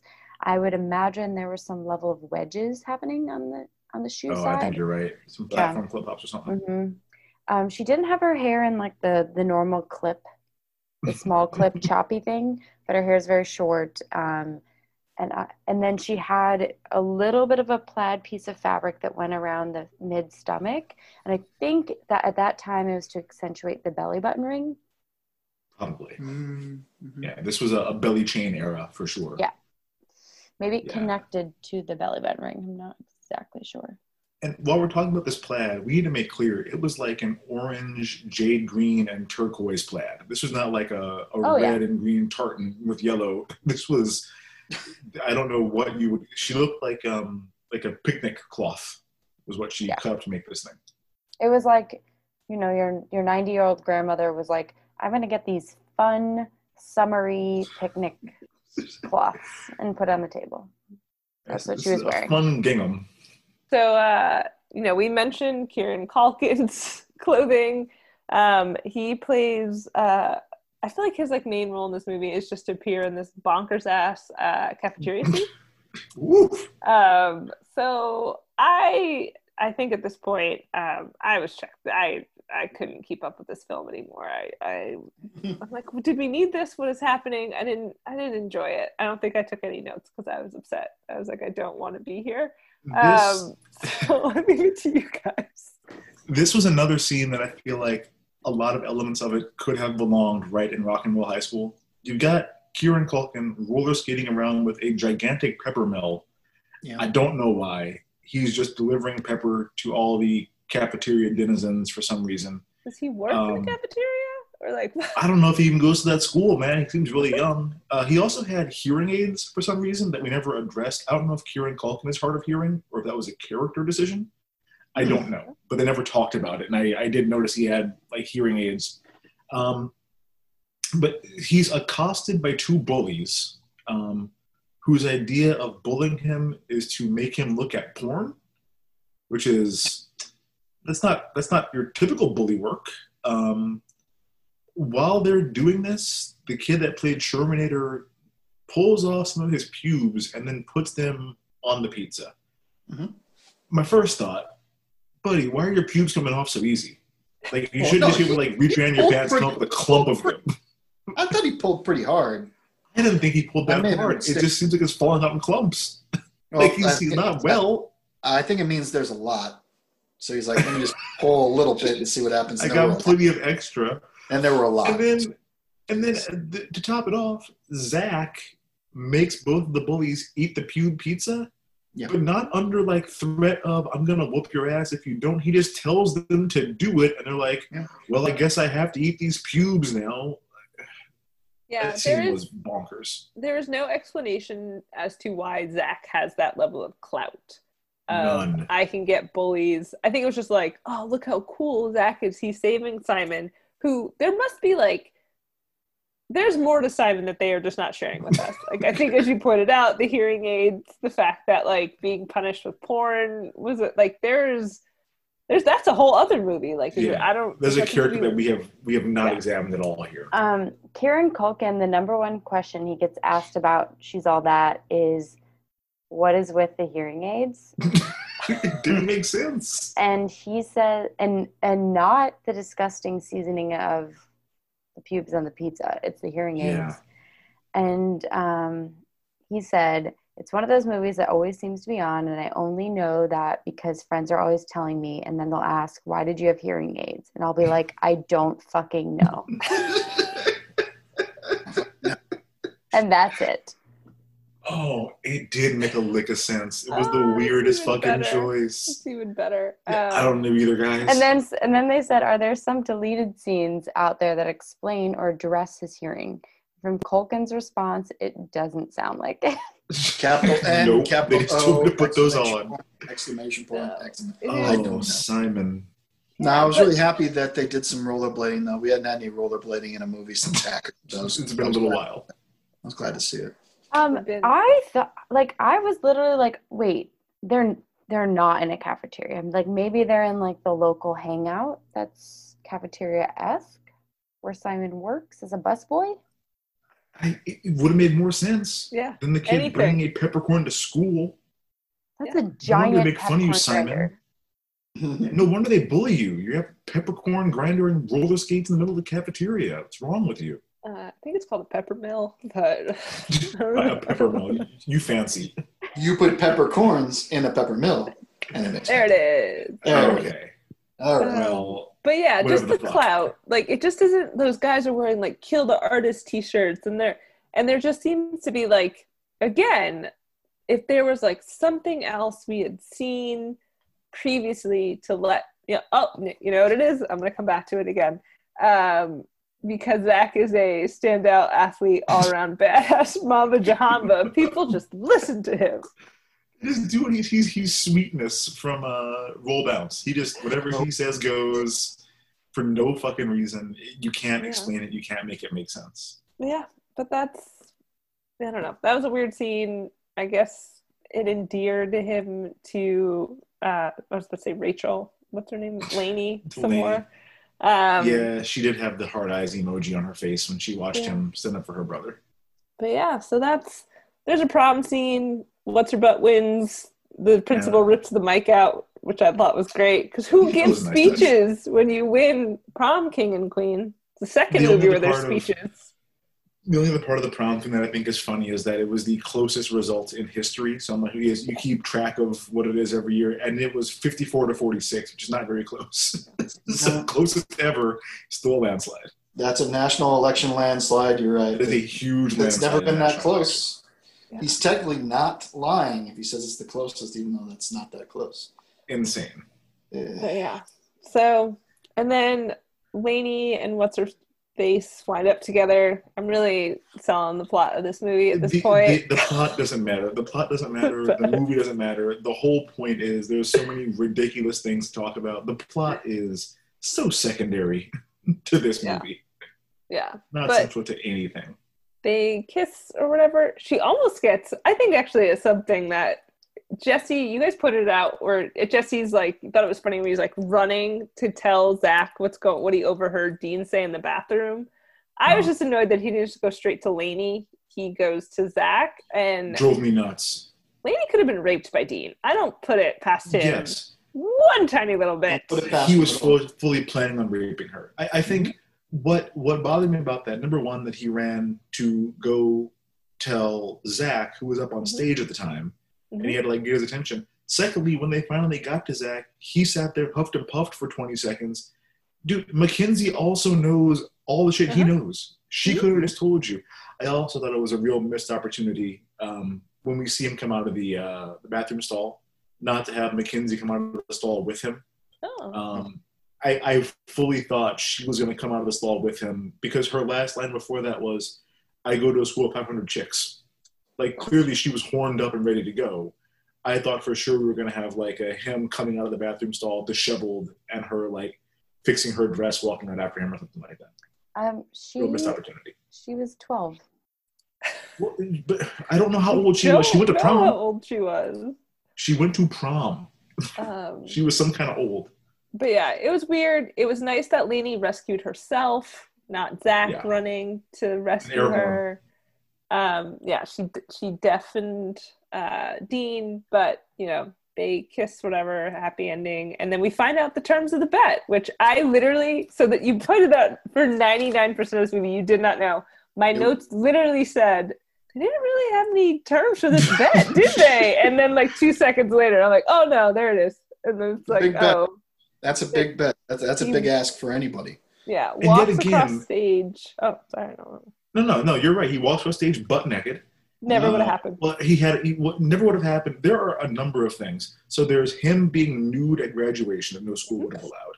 There is a grown man showing up in a convertible to make out with one of your students in front of everybody and grab her butt and stuff that no school would have allowed. One of the Um, students comes to by- prom with a blow up doll. Yes. By the Not way- allowed. By the way, the reason that um, Freddie Prinze Jr. was naked with a beach ball was an M Night Shyamalan edition. Oh come on, M Night.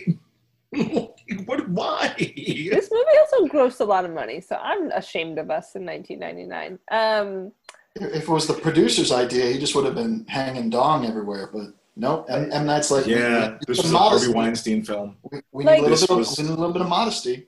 This is a Harvey Weinstein film. He might wa- have been able to like walk in with his thing on. Yes. And they're like, oh, it's totally throw it fine. off. But The second he stands up and tries to walk, he is getting tackled. I, like, there's no, it doesn't happen. Doesn't eh, happen. They were also sprinting through the names at this graduation. There was no time to actually walk. I'm like, you're just reading names as fast as possible before the person is even like up out of their lane, the or out of their aisle. The next name is being read. I'm like, this is Yeah, it was. no one's getting their moment to shine. Yeah, but that's you know that's the movie, y'all, and We did it.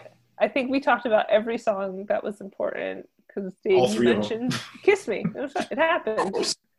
I love that song. Oh, Yeah, yeah. perfect for that moment too. It was a really, really nice. They they did drag it out, like they were finding out who's under that mask on the masked singer.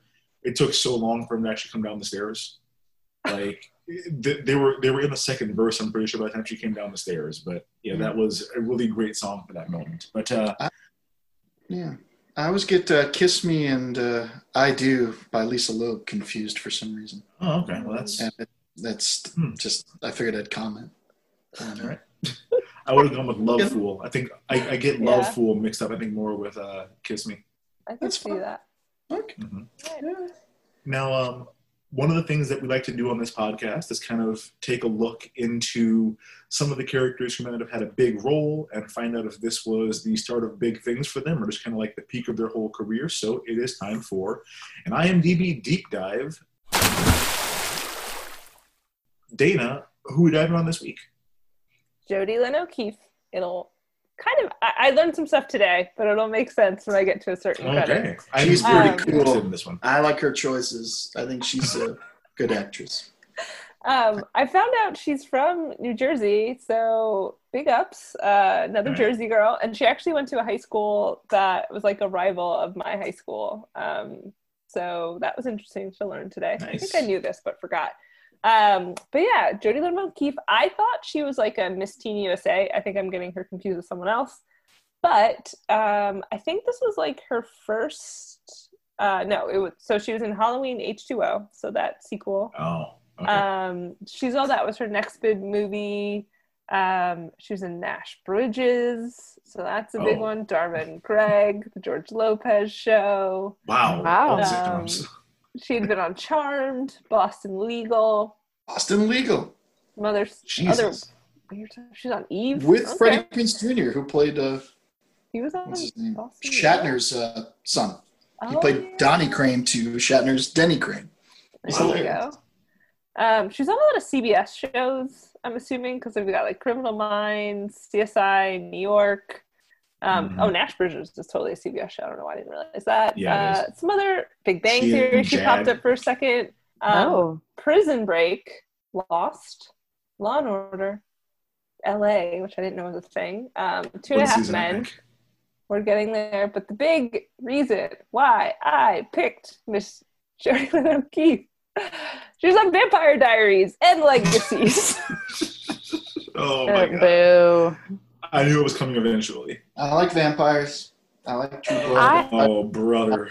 I think I recognize her most from Nash Bridges. I've never, I had seen never seen show, her before but- in my life. I actually She watched. Prison Break during the quarantine, and I and I recognized her. She was very good in Prison Break. I watched the first season of Prison Break, like when it was actually on TV. Made And sure where they actually gonna break out of prison. Yeah, that's that's, that's a no, big one. the the end of the first, like they had a mid-season finale. I did not know it was a mid-season finale because this is before Yes. they were doing those. So I'm like, okay, so we got to the end of the season. They're all still in prison and nobody died. Like what? I, I bailed after that. I Hmm. You didn't come back and see what happens? well, no, because it was another wait four months to find out that it was just because I didn't know that was not like the real season finale. So I'm Mhm. just like, I watched the entire season to have nothing happen. Well, fuck you is what I said to myself. That was I 20 or whatever. Um, well, guys, she was on Vampire Diaries. She was um, married to the vampire hunter. She has some kids. Oh no, is she a twin? I don't know. There's a crazy plot line where she descends from witches and some twin, and she has like twin Oh power. God. Like it's a whole thing, guys. A whole thing. What is Um, this? She was pregnant at some point. I think she died. I don't know. I don't. I'm probably giving too much away for anybody who's trying to catch up on Vampire Diaries on Netflix.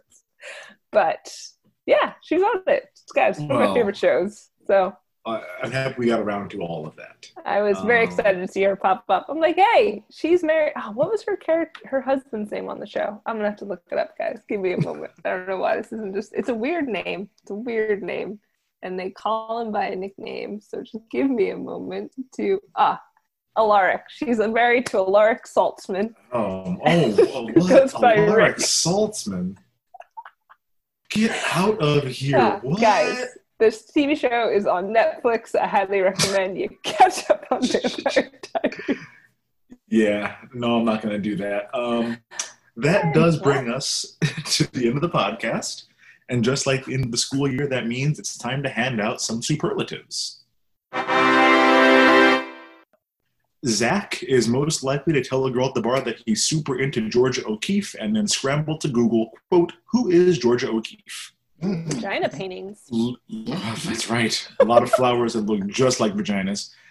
Uh, Lainey is most likely to lead a boycott campaign against a green energy company because their composting program just isn't comprehensive enough. Okay. Dean is most likely to still be hanging around campus late into his 20s. Preston is most likely to have to explain why I don't see color is problematic. Jesse is most likely to drunkenly text Lainey, Why didn't we ever hook up? Mackenzie is most likely to have a successful YouTube makeup and fashion tutorial channel. And Brock is most likely to appear on The Surreal Life, then his own VH1 dating show, then Celebrity Rehab, and then season two of his own VH1 dating show. I'd watch all of those shows. I was a big fan of the VH1 reality block back in the day. That shit was bananas. Yeah. Celebrity Rehab is amazing. Um, weird conceit for a show. Uh, Dave, the next pick is yours. What movie are we going to be watching next week? Yeah. Um, this one's from 2004. I remember seeing it senior year of high school. Um, stars uh, another Culkin, Macaulay Culkin, Mandy Moore, Jena Malone. Oh, buddy! It's called Saved. S A V E D exclamation point. Exclamation point! Dave. Yeah, that movie. I am filled with Christ's love. Amazon Um, Prime.